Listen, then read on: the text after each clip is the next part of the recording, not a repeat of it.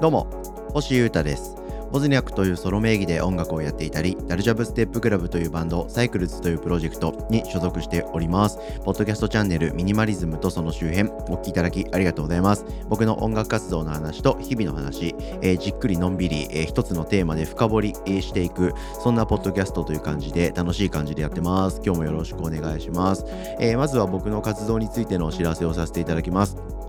明日ですね、えー、9月17日の日曜日、えー、3連休の中日ということで皆さん朝まで遊びませんか？というわけでですね夜の10時からオープンスタートで新宿のですねドゥースラーという空間で、えー、DJ イベントがありまして、えー、これで僕星優太ソロで、えー、DJ でお呼ばれしましたので DJ やろうと思っております。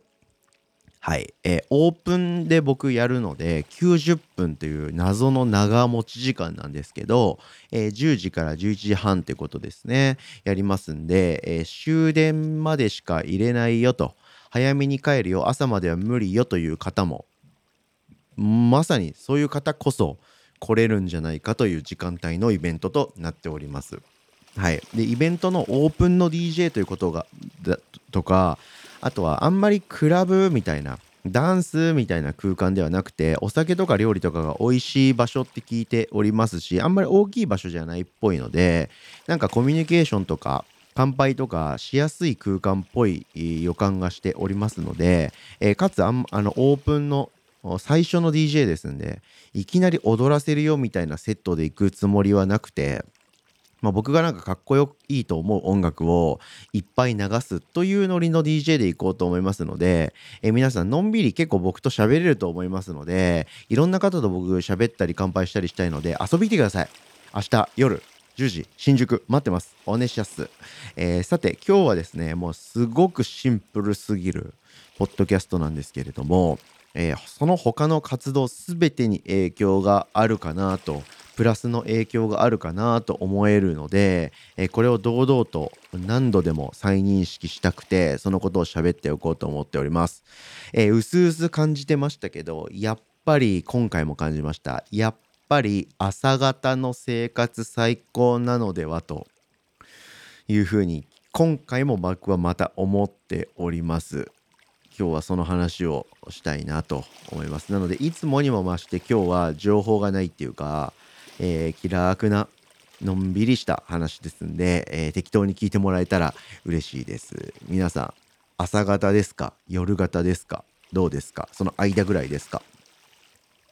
僕はもうもう何回も言ってる通り朝方の暮らしって最高だなって感じてるんですけどやっぱりついついどんどん日々寝る時間が遅くなってきてしまいまあ朝方夜型っていうほど夜遅くもないんですけどうーん1時2時3時ぐらいに寝てるかなという感じですね最近は。この夏はそんな感じでしたね。の6月にですね「ディアブロ4」っていうゲームが出まして僕パソコンでそれやってるんですけどそれにちょっと異様なぐらいハマっちゃった時そして、えー、ファブルっていう漫画、に激ハマりしちゃった時あとはナルトっていう漫画をめちゃくちゃ読んでいた時がここ数ヶ月って感じなんですけどめちゃくちゃ夜中にゲームやったりとか漫画読んだりしてでやることもいつだってあるのでたんまり。それをやったりしてえ力尽きてデスクで寝ちゃうっていうそれを3時とか4時とか2時3時4時ぐらいにもう寝落ちしちゃってからやべやべって言って、えー、寝るべき場所に移動してちゃんと寝る。そして次の日も、えー、朝から予定の日もあれば、えー、逆に予定がない日は昼過ぎまで寝ちゃうみたいな。まあなんかそういう短時間睡眠なのかダラダラ過ごしちゃうのかの2択みたいな暮らしを結構やってました。全ては夏暑すぎたからっていうせいにしたいところなんですけどゲームがディアブロ4が面白すぎるからっていうせいにしたいところなんですけど、まあ、当然僕自分のぐうたらな性格がそうさせちゃってるんですけど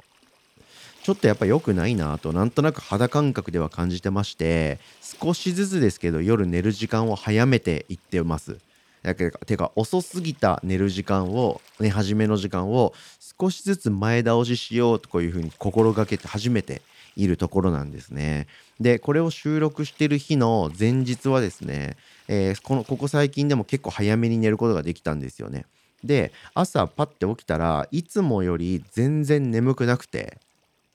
そのまま寝落ちせずにですね朝活動を開始できたんですよ。何時に寝たっけな昨日。多分1時から2時の間ぐらい寝たはずなんです。12時過ぎぐらいまで入浴してましてお湯に使ってがっつり汗かいてしっかり疲れて、えー、早めにもう寝ようと。今日は寝たろうと。いうことで多分1時から2時の間にはもう完全に寝た。1時にはもう、ね、ベッドにいたみたいな感じだったはずです。で7時半とか8時ぐらいに起きてそこから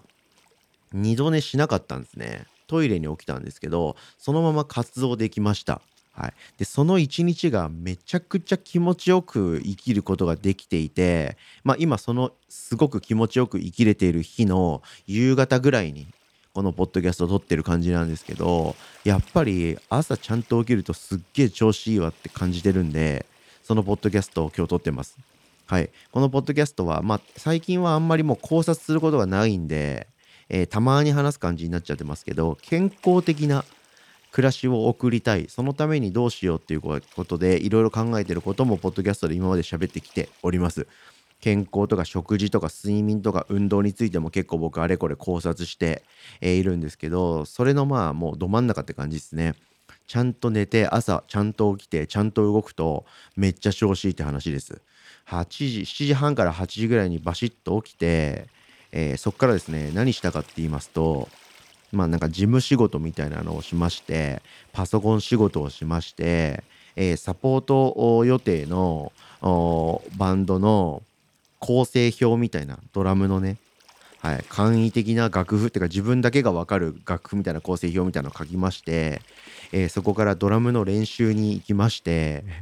で一旦帰ってきて荷物を整えてスポーツジムに行きまして筋トレをしましてそこからサウナに行きまして汗を流し、えー、整いに整いリラクゼーションを極め帰宅して、えー、そこから一旦昼寝をちょっとだけかましほんとちょっとだけど瞑想もかましてこのポッドキャストを撮ったりですとか他の仕事ですね。収録とか、まあ、活動とか仕事に次は向き合っているというところでございます。どうですか？朝からバシバシ動いてすっげえ調子いいと思いませんか？はい。で、えー、そのさっき言ったやつの大体の部分ですね、えー、まあ事務仕事をして PC 仕事をしてドラム練習してジム行ってサウナ入ってで帰ってきたのがお昼過ぎぐらいだったんですよ。これやばくないですか？一日をめちゃくちゃ長く使えると。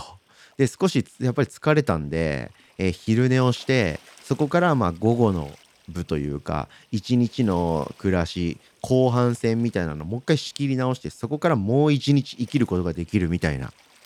形の時間軸を過ごすことができています。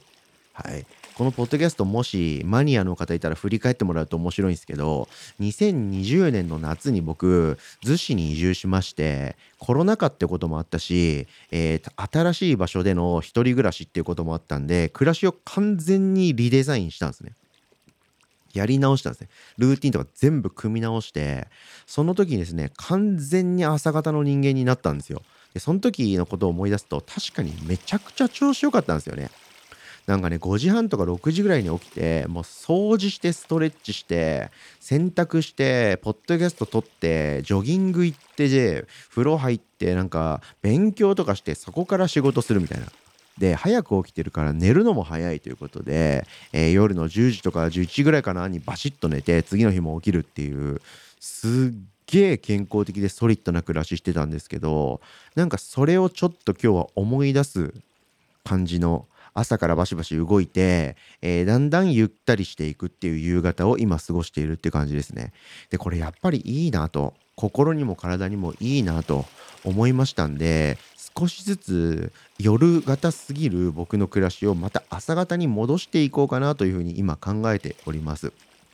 で、そのためにどうしようかなってことを軽く今考え始めてまして、なんかやっぱり僕、暮らしとか仕事がすっげえ不規則で予測ができないので、あんまりね、ガチガチにルーティン組めないんですよ。そのコロナ禍の逗子で一人暮らし新生活みたいなその自分が思った暮らしを何でも始められるみたいな軸でもう僕生きてないんで東京都内でもうコロナも明けていろんな予定が同時並行してるみんなと近くに住んでる俺って感じなんで